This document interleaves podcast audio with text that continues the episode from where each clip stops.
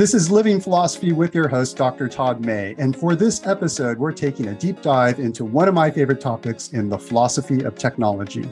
We are perhaps too familiar with smartphones, laptops, automated features of our cars, and artificial intelligence programs that run our home ecosystem. But would you group these kinds of devices along with simple machines like the pulley and the all too often underrated inclined plane? How about hammers, Roman aqueducts, or even the invention of fire. Historically speaking, these are all forms of technology in the sense that they are things that enable their human users to increase their own natural capabilities, to lift or move heavier objects, to build homes more efficiently and effectively, to find warmth and light in the cold reaches of night and winter. And yet, to us, things like the hammer and the inclined plane might just be historical artifacts, things we no longer really need to appreciate since we have other things to help us do what we want to do. So are technologies just really tools whose purpose and capacity to do things merely change and increase over time? Or is there something more philosophically profound about technology? For example, ancient Greek myths like that of Icarus. Icarus, as you may recall, used the wings his father Daedalus constructed to take flight, and yet flew too close to the sun so that the wax holding the feathers together melted. Icarus perished. There are some philosophers like me who want to argue that there is something uncanny in the way technologies increase our capacity to do things. And that uncanniness lies in how the newly found power to do comes with costs we don't fully appreciate. Those costs can be many, from unintended consequences, as we saw with Icarus, to unintended uses, such as splitting the atom and the creation of the atom bomb. Regardless, there is so much to consider when taking a philosophical view of technology. And at the very least, it seems that we should avoid the assumption that as the users of technology, we are entirely in control. But don't take my word for it. Our guests for this episode are specialists in the philosophy of technology, and hopefully we can gain some insight and clarity into what technology is. Dominic Smith is Associate Professor of Philosophy at the University of Dundee in Scotland, the United Kingdom. He specializes in bringing various philosophical traditions and disciplines into discussion with the philosophy of technology. Such interventions include the likes of phenomenology, critical theory, realism, and materialism. He is author of numerous articles on technology with a recent book with Bloomsbury Press entitled Exceptional Technologies, A Continental Philosophy of Technology, and a co-edited volume entitled Contingency and Plasticity in Everyday Technologies. But that's not all. Dominic is also a musician and plays guitar in a hardcore band called Kaddish. Dominic, welcome to Living Philosophy. Thanks ever so much, Todd. You know, thoroughly delighted to be here. Mark Coeckelbergh is professor of philosophy and vice dean at the University of Vienna in Austria. Among several advisory positions, he is former president of the Society for Philosophy and Technology and member of the high level expert group on AI from the European Commission. He has numerous article and book publications, the most recent of which is The Political Philosophy of AI with Polity Press. Mark, welcome to Living Philosophy.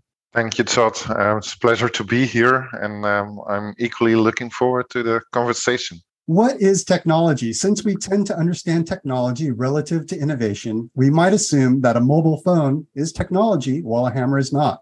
Is there some philosophical definition of technology that is transhistorically true? Dominic, I don't know if you would like to start us off. Any transhistorically true definition of technology would um, almost by definition um, be highly trivial. So, stated differently, I think it would be insufficient. I think that Heidegger gets at this when he highlights the limits of what he calls the instrumental and anthropological definitions of technology. So, what he means by that is that we commonly think of technology as a means to an end and a human activity. And in some broad terms, this is our common sense of technology.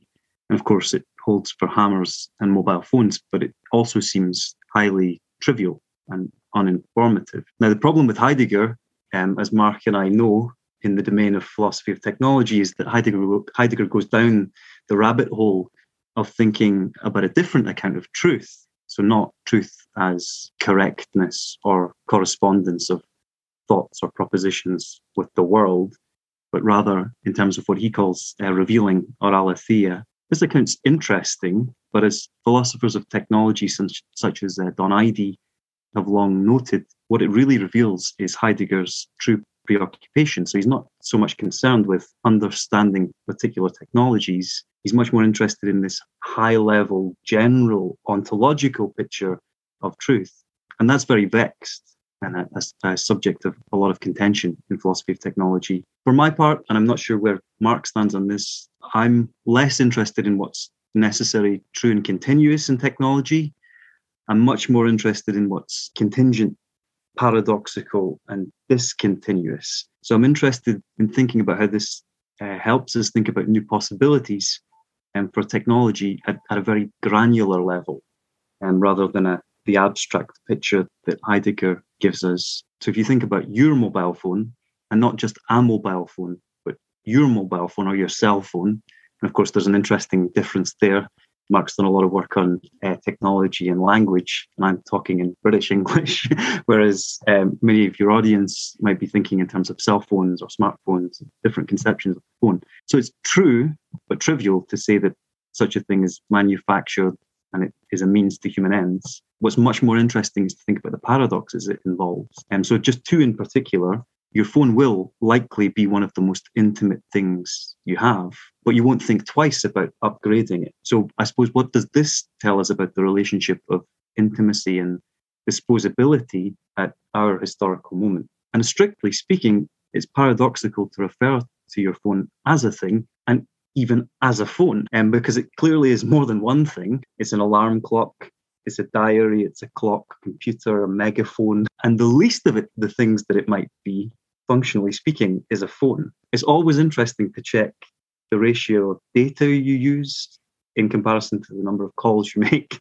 on your phone. A lot of philosophers of technology are interested in this. For my part, I, I suppose I think what's distinctive about the way I approach it, I'm interested in the micro details of very weird case studies.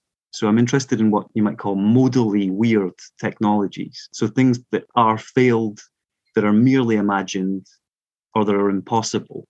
And I don't think, by the way, that the category science fiction is sufficient to account for such things. But what I would maintain is that all of those things, so failed, impossible technologies, merely imagined ones, they are technologies, and we need to to rethink them on that basis. That's very interesting. Before we move to Mark, I was just thinking of the time machine as an impossible technology, and then science fiction is not not sufficient for that category. I, I, want to go back a little bit towards the idea of contingency in technology and trying to avoid a, a grand general definition or determining laws that might be involved in how technology works or, as tools. Because I, I do see the, the the strength of that view. My own area in the philosophy of work is very problematic for the same reasons that once you try to define work, you always find an exception to that definition. The philosophy of art is very similar. And with work, it's a lot of people who do things as work also find them as a form of leisure. So this becomes an exception kind of thing. So it becomes a very daunting and, and futile task. And um, looking more, just taking work as something that's empirically given might be a better starting point. Like, okay, look, we have these things that we think about as work, as technology. So let's think about those things. And looking at the contingencies, are really interesting. And part of the problems with the way we refer to items of technology and how we relate to them, how we privilege one functionality over another, how things are intimate, yet we're very much ready to upgrade with phones. Although I still have all my old phones because I feel like it's it's a bit weird to get rid of them for some reason, even though the contents are totally on in most cases easily transferable. Is there some other larger motivation, either you explicitly recognize or don't fully recognize behind looking at these paradoxes? Is it, for example, to point out how blinkered we might be, how we are somehow fragile or vulnerable in terms of our own awareness and transparency, or cognitive transparency, you might call it, or um, how we might have a naive consciousness? I'm trying to pull all these different terms out that different philosophers within the the history of Western philosophy might refer to? Or are you just content at sort of exploring different contingencies and allowing each contingency to maybe speak for itself or suggest something, and that you have no ulterior or larger systematic or programmatic design behind the kind of research you do? The straightforward answer would go along the lines of what Foucault said about philosophy, you know, in terms of offering a toolkit of concepts and then other people use them. I wouldn't want to stop with that. You know, one way that I suppose the work that I'm doing could be appropriated is to innovate within business, you know, to, to think about the role of contingency and how systems adapt through contingency, you know, re- recursively. My own way of, of, of thinking about such things um, draws a lot of inspiration from a philosopher who I'm currently trying to write a book manuscript on and his philosophy of technology, which is to say uh, Walter Benjamin, um, who I think has an implicit philosophy of technology that is superior to that of Heidegger's.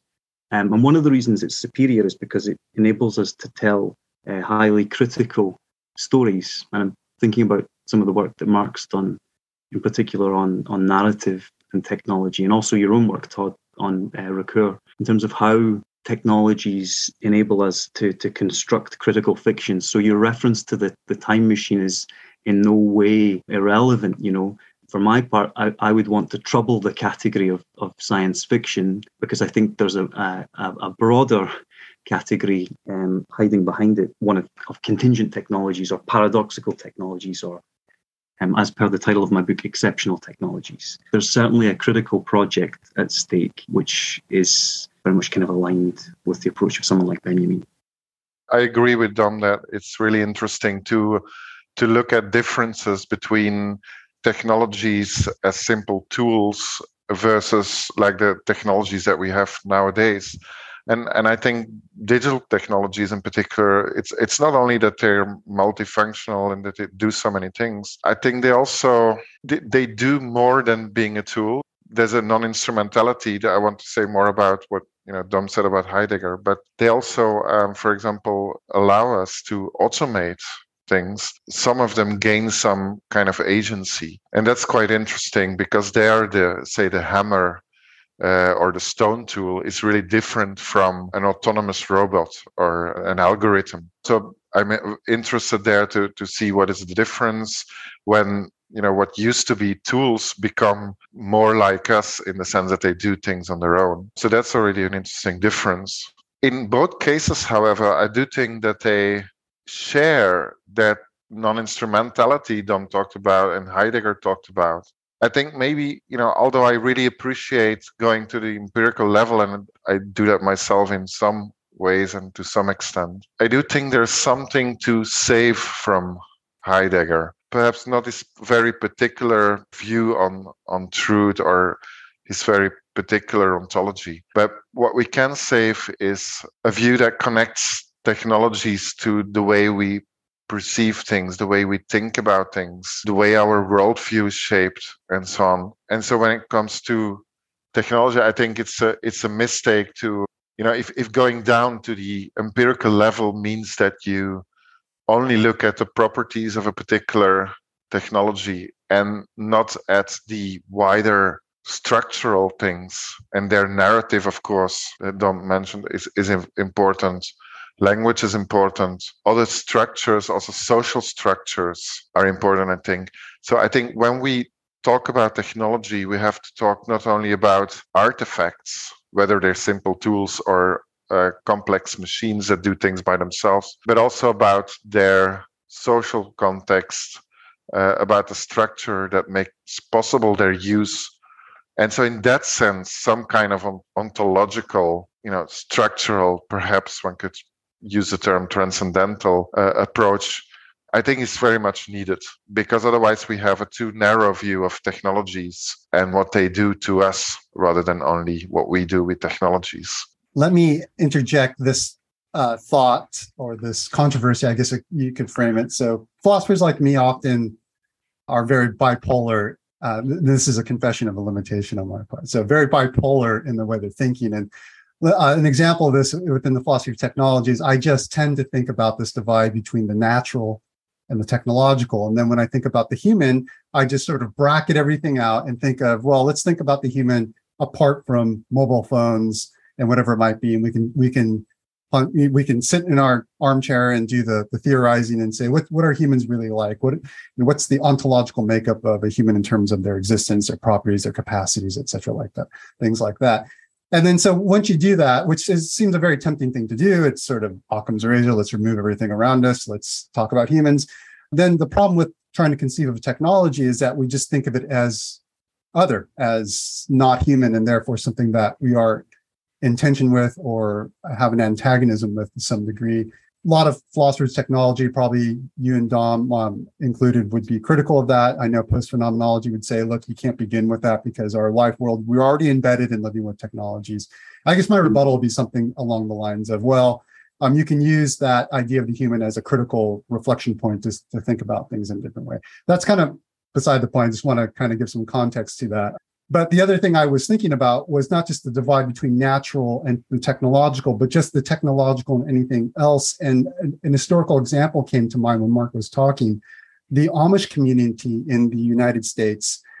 So a lot of Amish communities, they cannot use things that are directly connected to the other public world that we live in, the secular world. So plumbing is a connection to that. So they can't have conventional plumbing that ties them to the, the, the grid of, of waterworks, as it were. Electricity, obviously, is another one. But they can use cell phones because they're perceived as not being connected. So there's an interesting, and I'm sure there's a lot of nuances at the way in which they they speak their language, their native language, that helps to reinforce that. But I, I don't know if that that's an illustrative example that either of you want to comment on. But it does i feel like in my own way of trying to understand what's going on this touches on what, what mark is bringing in in terms of we can't just think about the properties of technology and the kinds of things that technologies do for us but we have to think about the larger narratives um, the normative aspects of you know what we think is good and bad. And then also in this case it's going to be some kind of religious conception of the world and the way to exist I find it a very interesting example you've raised, Todd. I think it's consistent with the things that Mark and I have both said. I mean, one way of explaining that difference, you know, why accept the cell phone but not plumbing, would be to think about the kind of qualitative leap that Mark alluded to that occurs with contemporary network technologies and the types of autonomous systems that they involve so that's the consistency that I can spot with with Mark's position. The consistency with my position, I suppose, would be that it indicates that the cell phone is, in some ways, that kind of paradoxical object. It's more than simply one thing, and that renders it very difficult to place, even within such a structured, grounded way of evaluating the world as the Amish approach. You know that the life world is so well defined that something like the cell phone or the internet poses an adaptive challenge.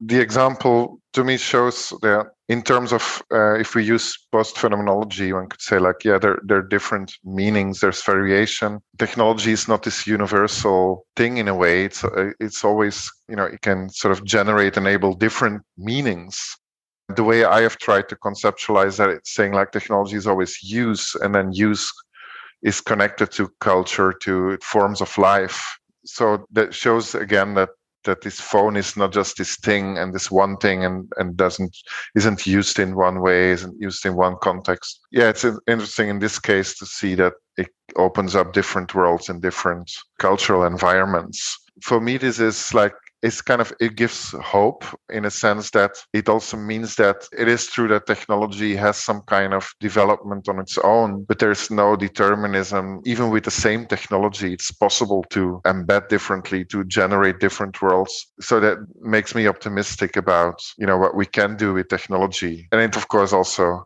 generates certain questions about the precise relations between these wider context and and the technology there's another instance of nuclear power that suffers from a narrative of, of being unsafe because uh, the kinds of disasters and the longevity of those disasters that can occur. And uh, some philosophers who are in favor of, of addressing climate change, but also in favor of uh, using nuclear power to some extent in, in terms of the transition period between a fossil fuel dominated economy to a more sustainable one um, have raised the issue that of in its history, nuclear power has has had many less human fatalities than all the, the traditional fuels, of, of fossil fuels.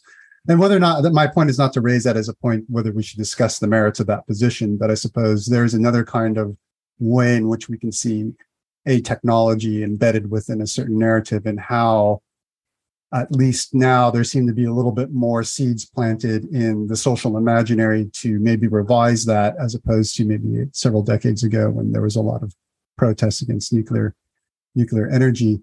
And i guess there's other narratives. I don't know if we want to go down this route and talk about some of the more predominant narratives you find more interesting but i know mark uh, has looked at the narrative of cryptocurrency recently. And you know one of the hallmarks of the narrative at least in my own experience when I've come across dealing with cryptocurrency in, in the in the popular sphere is this idea of personal financial freedom that um, you can have a decentralized financial system where there's no middleman, the banker, um, clawing a profit away or approving you as a client who is eligible for a loan, that kind of thing.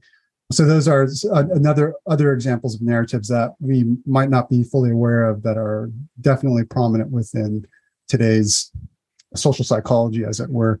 I think this example of cryptocurrency also illustrates how political technology can be, but in a way that I think we should think of it in a way that's non-deterministic uh, and non-autonomous. So it doesn't mean that, for example, Bitcoin necessarily leads to decentralization. We can also have centralized states or companies that sort of try to use the technology and, and regulate the technology in a way that uses it for centralist purposes. But it is interesting to look at what this technology does as a tool and medium in terms of political political organization, what kind of structures again are encouraged rather than others. And that has to do again with sort of it's a less tangible kind of thing. It's more vague. It's not so easy to explain always, but I think it is something that would fit with the kind of arguments that someone like Walter Benjamin or Marshall McLuhan have made about technology, even if they are often interpreted as saying that technology has this kind of deterministic influence.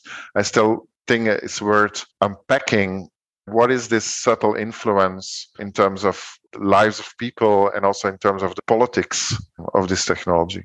It's a really interesting point there, the, the connection with, with Walter Benjamin. A lot of students on courses that I teach make that connection between something like NFTs and his work on the work of art in the age of mechanical reproducibility, but there would be an extension of that argument in terms of the blockchain, which is quite interesting to think through. I just wanted to comment, you know, on the other aspect of your question, Todd, and relate it actually to, to what Mark has just said. Because what's striking, and this this is just simply a, a comment, we've had philosophical, moral, economic, ecological arguments for decades now about fossil fuels. But if I'm thinking about my situation in the United Kingdom currently, what, what has really brought uh, our dependence upon uh, oil and gas into prominence is a political issue. And it correlates with what Mark said about politics and, and how politically charged technologies are. It's a political event that's a tipping point in our thinking currently with regard to that. So that's simply just to describe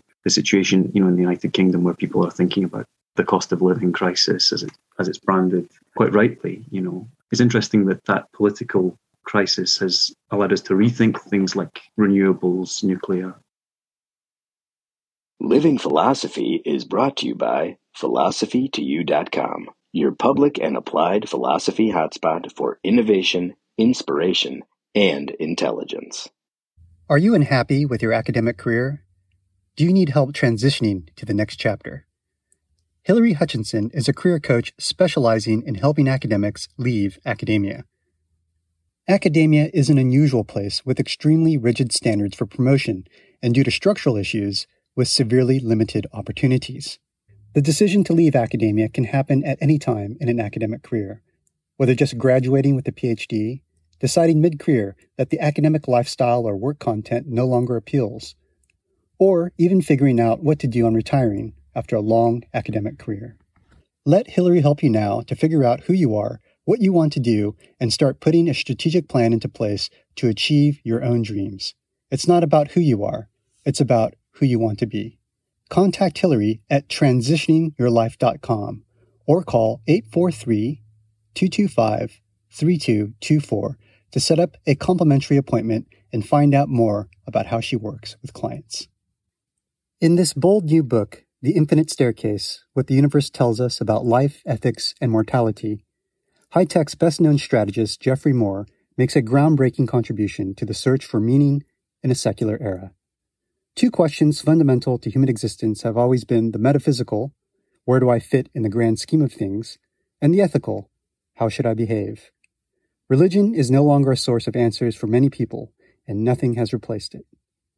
Moore uses his signature framework based approach to answer these questions, taking readers on an intellectual rollercoaster ride through physics, chemistry, biology, the social sciences, and the humanities. Along the way, he builds a metaphorical ladder that leads from the Big Bang to the need for ethical action in our daily lives.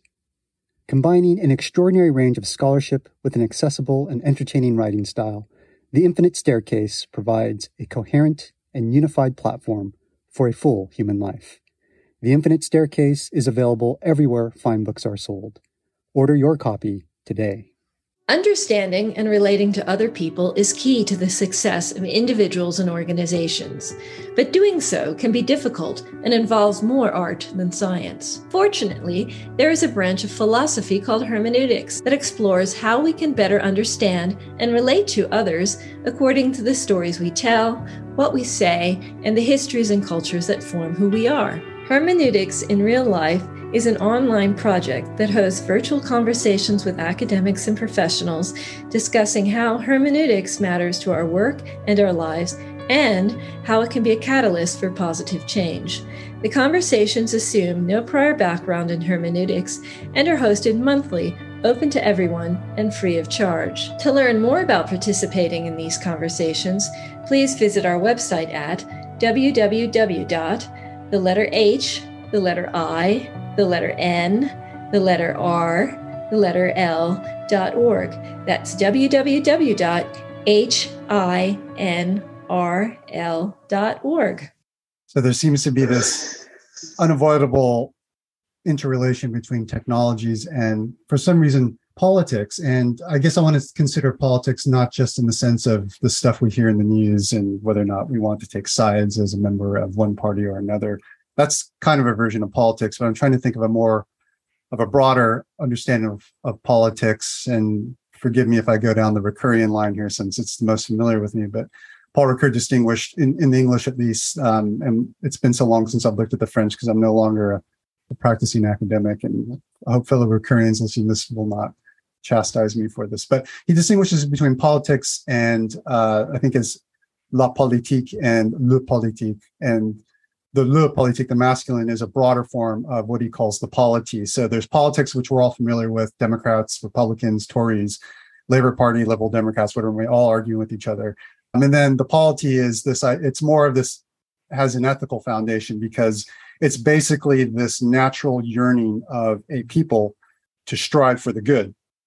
And you know, Ricoeur is not naive. He says there is this yearning to strive to the good, but then there's also this paradox, which he calls the political paradox, where whenever we try to strive for the good and take and enact something or put something into legislation, whatever it might be, there's always some kind of bad effect that results from this. So there's you strive for the good, you want everyone to win or most people to win, but the fact is when you act, there are going to be a lot of losers. And so you can never avoid this kind of paradox. And and so he sees some kind of interesting tie between that desire for the good and how politics emerges as the, the kind of arguing and the bickering that we're, we're so familiar with.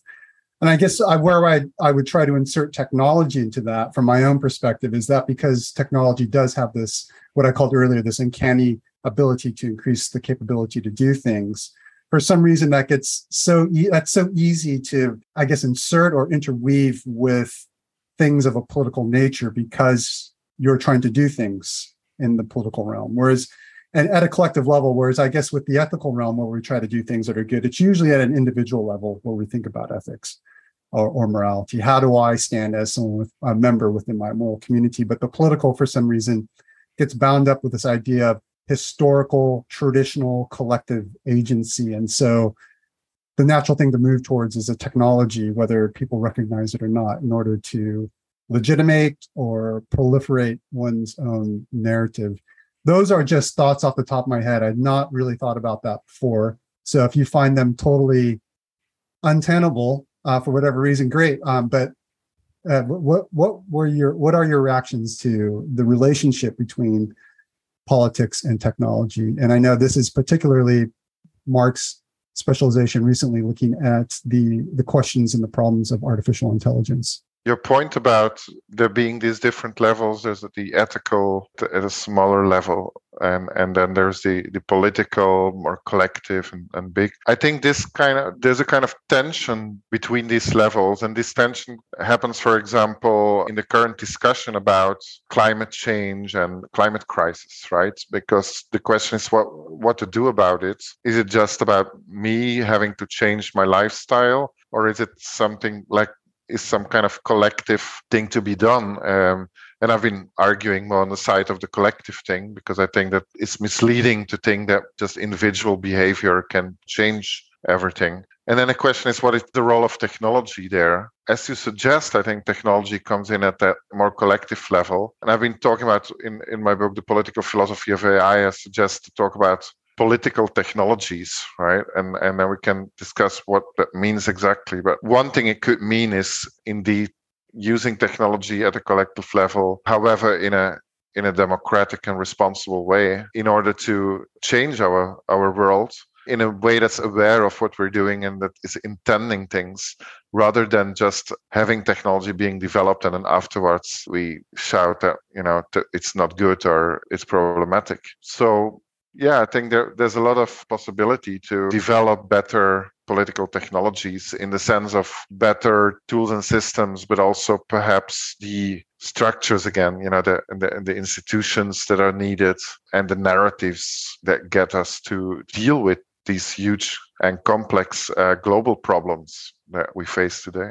Well, let me begin with the ethical as an example. So there are quite a few philosophers of technology who are for technology, but then they argue that the only way we can have a, as Heidegger would call it, a free relation to technology is if we develop our own capacities as better human beings. And this is where I was at a conference recently, and there were quite a few Aristotelians, and there was a one Kantian there. I believe it or not, I still go to philosophy conferences, but this, that was probably my last one. And the Kantian didn't like this thing that Aristotelians like to do a lot, and that's referred to our capacity to to uh, for practical reasoning, uh, phronesis in the Greek. And so Aristotelian's like, okay, you know, we can have that and this as long as we are capable moral agents who can exercise our practical reasoning. Then we can decide what's you know good and bad on a situational basis.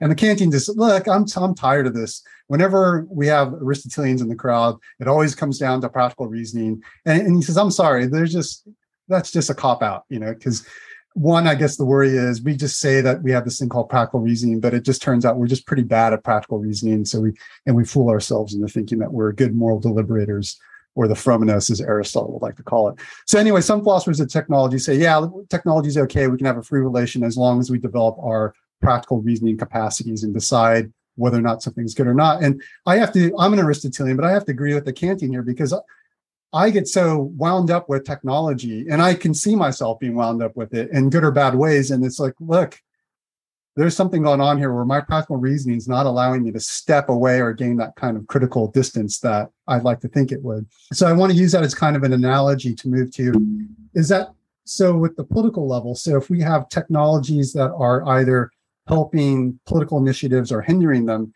is it that we need something that's external to technology to help it develop or is there something that's and it's not an either or you could have a mix i suppose. Is there something also within technology? There's something called a virtuous technology which allows it to be open to political interaction but also i guess i would have to say it also prompts the political question or the ethical question. What i find very interesting about thinking about the political question and the ethical question or questions is how they're dependent upon other questions to do with ontology. You know, so when we're thinking about who we are or what agency constitutes, I think it's vital, and you know, this is consistent with very famously Bruno Latour and how his thoughts in actor network theory have been taken up subsequently by post phenomenologists such as uh, Peter Paul Verbeek or uh, Robert Rosenberger, Stacey Irwin. When we're thinking about the political we, we have to recognize that technologies themselves are agents within an expanded conception of what Latour calls uh, the collective. And I think that's that's a really important point. One potential response to that is that you know this kind of ontological recalibration takes us into territories of absurdity. You know, do we assign rights to technologies? It's not not that absurd in a, a question. We can think about you know the right to be recycled, um, or the right not to be uh, disposed of. But you know, I think that the really crucial point for me is that that type of reflection is not amoral or unethical or impolitical. It's rather the type of reflection that allows us to do better politics and better ethics. So I suppose you know you you talked there about the possibility of virtuous technology, Todd. That's very interesting, you know, to think about, you know, how that could be baked into apps, for instance, that allow us to sleep in a particular way or that to uh, to have a particular diet. And those are all very interesting, but I think they're kind of remedial with respect to the broader question, which is how we actually learn to rethink our conceptions of who we are and what constitutes agency. And I think that ultimately is what technologies are problematizing for us at a political level. I agree. We can learn a lot about this discussion about technologies for other bigger questions about agency and politics. I would like to come back also to this suggestion about virtuous technologies. I think there are again different ways this can go. So one one is the the more ethical individual interpretation of virtue, and another one would connect more to like community and and collective questions. And and that brings us back to Aristotle as well, because I think the modern philosophy has has really focused on on this individual reasoner and and philosophers love that because they see themselves as individual reasoners and they often think they can do better than other people uh, doing that. And of course, there's absolutely value in that. We need people who can reason well and who can teach others to reason well. But reasoning can also be understood in a more communicative way and uh, and in a in a way that, that is about collective deliberation about the common good.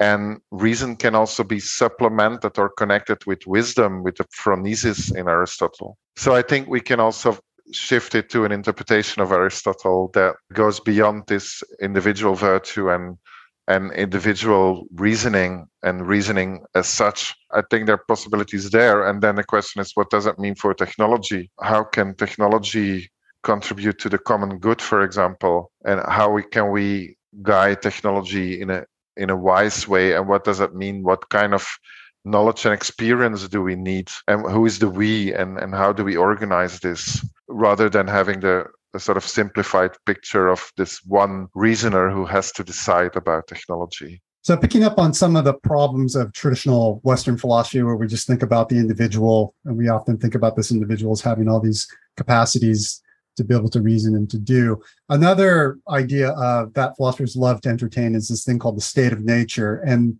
from this thought experiment, they try to think about what it means to actually be a civilized, ethical, political human being. And the state of nature thought experiment is imagine the state of nature where there are these humans, but they're not quite civilized or socialized in the way that we think of ourselves today. So uh, it's a kind of a state of warring against each other because uh, you're not sure what to think about the other human that you might encounter in the state of nature, whether or not they're going to try and dominate you or whether you can strike some kind of cooperative agreement with them. But the state of nature is essentially an uncivilized state of existence where we lack anything of any rights. There are no natural rights in a state of nature. It's the rule of, of the more powerful or the, the clever person. There's a lack of cooperation and there's a lack of freedom because you always have to worry about being dominated by the other person you might encounter in the state of nature. Thinking about that kind of philosophical way of going about understanding civilization and our previous discussion about technology and politics. Is there any way in which we can think about technology and thoughts about what it means to live in a cooperative, civilized society? How does, I don't know, technology contribute to a flourishing life in the sense that we think about having freedoms and rights? The thing that I'd like to lead in with, if I may, is the state of nature itself is technology in the sense of that particular thought experiment is a, is an artifact. You know, this is this is a big part of Bernard Stiegler's focus in his book Technics and Time. So I suppose the point here is that it can't refer to a literal historical pre-civilizational state of affairs. It, it's a myth-generating technology, and so you see this in the big classical political philosophies. You know, um, Hobbes uses it to generate Leviathan. Rousseau uses it to generate this notion of the general will, and Locke uses it to generate his account of property. So I, I, suppose those points made, the point on flourishing is very interesting. You know, I, I, think that certainly technologies can help us flourish. I mean, something that did strike me in this context is what you've just said about the state of nature makes me think of, of a, quite an extreme example of this, which is Benjamin Bratton's recent book, which was called The Revenge of the Real, which was about the COVID 19 pandemic. And in, in essence, what he argues in that text is that COVID 19 pandemic is a type of uh, super state of nature, and because it provokes us to think about the eruption of the real or the natural, if you want to call it, and how that affects not merely one model of civilization, but but many um, models of civilization. He goes to quite an extreme length in terms of how he thinks this should be dealt with, you know, and how technologies can play a role in helping us given that provocation. And you know, it's it's not simply about masks and social or physical distancing. What Bratton argues is that we need to make use of our already networked cell phones, our computers, to create essentially a, a globe spanning form of data analysis. Um, so we need to stop thinking about ourselves as, as individuals who have these items primarily as interfaces or, or Facebook pages. we need to think about them as as ways of collecting and transmitting data and then of organizing that data, whether it's movement, whether it's aggregates of people, uh, incidences of virus transmission in a particular area. So that, that was a very big and recent statement, controversial statement of how technologies can enable flourishing. And I think it relates to what you've said about the state of nature. Um, we don't have to perhaps think on that grander level, though. I mean, and here, you know, I know COVID is obviously a very controversial topic, but what I'm thinking about here is less that level that Bratton was operating at and, and more just how each of us, I'm sure, thought about technologies in new ways and, and related to technologies in new ways over the course of the pandemic. Statistically, we were doing more video calls, we were driving less, we were flying less. And it's interesting to think about how these habits have returned. you know, it's almost like the revenge of the unreal one can get into highly personal stories about all of that. I know, for instance, that my mobile phone, my cell phone, um, became a, a, way of actually writing things during the pandemic because my children wouldn't and they wouldn't allow me to sit at a desk and think. so I had to have a spare 10 minutes to write a little note to myself. Or, you know, I was thinking about how I would integrate walks into a daily regimen as part of lockdown in the United Kingdom so I suppose, I mean, my general that's that's quite a long-winded answer, but I suppose my my point would be that you know the state of nature is a philosophical thought experiment. But if you think about something like the pandemic, one can think about that in in those terms, and also think about how that on all sorts of levels provoked each and every one of us to think about this question of technologies and flourishing when to turn off Netflix, when to use the phone for a different purpose, when to turn off the phone, when to have a quiz with the family, you know, all sorts of things.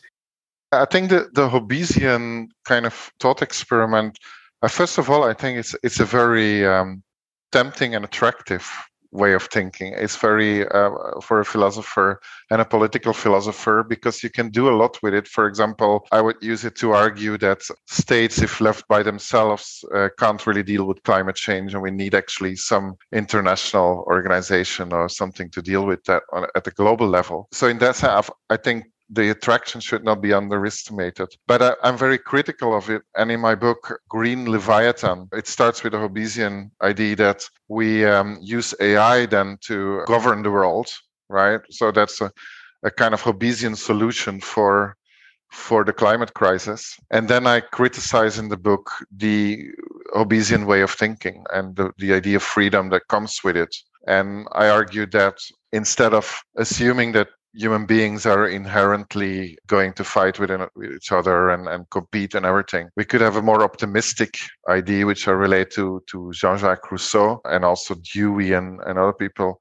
An idea where we, we say like, actually, we, we can cooperate and we can do something together to change things. And freedom shouldn't necessarily be thought of in terms of a dilemma between absolute freedom, laissez faire on the one hand, and authoritarianism on the other hand. We can actually have a positive idea of freedom, not in Isaiah Berlin's concept of, of self mastery, but rather positive freedom in the sense of um, a freedom as empowerment, freedom as capabilities, developing capabilities, and indeed free, freedom as, as human flourishing. So there we close the circle and arrive again at um, flourishing, where we then have to think, for example, about AI, like how can AI contribute to that and give us that kind of freedom and, enable us to live together in a good way. I think that's for me the direction we need to go and, and the Hobbesian thinking belongs to a tradition to think about freedom and politics that's um, quite toxic that has produced also a world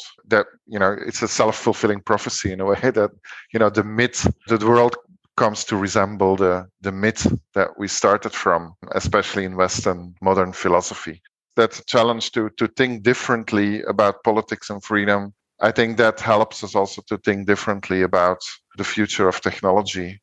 At the moment, I think that's a, it's a good idea to connect these different approaches and different subdisciplines also in philosophy. I think we need much more collaboration between the different subdisciplines in philosophy to tackle these huge problems, both practical problems and theoretical problems.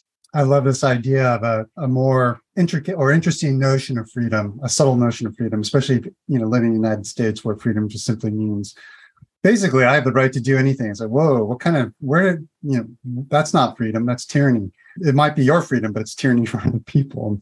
And that becomes contradictory, and you can't have a concept of freedom that is good for you but bad for your fellow citizens, kind of thing. But I do love this notion of freedom as developing and connected to flourishing because what that means at least for me is that in order to be free and flourish you have to operate under certain constraints because you can't just flourish without constraints. And by constraints i mean not only rules because there are rules that benefit each and every one of us. And i'll be controversial in here and say like mask wearing during a pandemic as um, is good for the common good. But also other things like regiment program dom as a musician will know uh, even in a hardcore band you have to practice. And that's a constraint. That's but that allows for flourishing kind of thing. And then i'm going to get to the final question but i just want to add in because the current work i'm doing it's it's apparent that ai the market for ai integrated or interfaces within everyday life are going to increase in terms of the market capture by an immense proportion within the next year. And they're going to be integrated in ways that we hadn't thought about before because well, at least the idea of all the projects I've seen out there, the where they're they're trying to use blockchain technology to avoid um, the barriers of of cost and um, centralization, those kinds of things. So I think just more to the point of we really have to think about technology and our how we are, who we are, how we flourish in terms of how AI is integrated with us. And I know that might be a scary thing for a lot of people. And one of the topics we didn't discuss was the problem of agency in AI and whether or not we have to worry about Cylons and robot wars, but maybe it's some other follow up to this podcast. We can talk about that. So, in closing, I'm going to ask you the same question. It's not a question I notified you about in advance. So, I'm going to put you on the spot here. But if you had to recommend one particular book, it doesn't have to be about philosophy of technology, but, and it doesn't have to be philosophy, but one book that you think would be just a book that everyone should at least try to read because they would gain something from it, whether it's insight or just a new appreciation about some aspect of life. You can say my book, you can't quite see it here, but I just, you know, published a book not too long on science fiction called Pig Terrorism. So Todd's book. Yeah, absolutely. um, I was thinking about Stuart Russell's book, Human Compatible, um, in the context of the, the, discussion that we didn't have on AI and agency. And I think that's a fascinating book in the context of it's what's delightful about that book is that it's um, written by putatively a non-philosopher, a computer scientist that is at Berkeley, but someone who is incredibly philosophical in his approach to the problem of AI. I'd recommend that book. I was also thinking about a connection between that book and a, and a beautiful article by the feminist philosopher Carole Pateman in her book The Sexual Contract, where she analyzes the genesis of precisely, you know, the Leviathan of Hobbes. I was thinking about this in the context of, of Mark's response to your, your previous question, and it struck me that there would be a very interesting article to be written that looked at the account of AI that's offered by someone like Stuart Russell and the account of the kind of masculine genesis myth that is is criticized by Pateman in that text. We could uh, read some classics like Aristotle again, maybe, because I think that there could be something to learn. I also personally recommend reading for philosophers of technology to read some political philosophy. I think Rousseau is really interesting. When we have been talking about the state of nature, and he has this different view than, than Hobbes. You know, um, for example, the the Emile is is quite uh, an interesting classic for that purpose. Apart from that, I think there are like nowadays there's like a lot of popular books that try to sketch a big picture of humanity and technology. And of course harari is one of these popular ones. Interestingly in the meantime there have been criticisms of harari and there has been more discussion of this. I think it's a good thing. I think it's good to also look at grand narratives about humanity. I think they can help us to make sense make sense of humanity and make sense of technology. So I think to to enter into that discussion by reading some of those books might also be a way to get some more context for talking about technology. Dominic and Mark, thank you for being guests on Living Philosophy, and we look forward to seeing more of your work and research in academic journals, books, and the popular sphere. Thank you, uh, Todd. Thanks so much, Todd. If you would like to know more about the research and publications of Dominic and Mark, please visit the podcast blurb for social media links and their websites. If you found this discussion insightful and informative, please share the podcast link. We could use more philosophical discussion in our lives. I'd like to thank our sponsors, Philosophy to You, Transitioning Your Life, Hermeneutics in Real Life, and Infinite Staircase. If you would like to become a sponsor, please get in touch with us via the philosophy2you.com website. And don't forget to rate and review our podcasts and help spread the word. My name is Dr. Todd Mei. Thank you for joining us on Living Philosophy, and I hope you'll join us for our next podcast. Until then, don't just read philosophy, live philosophically.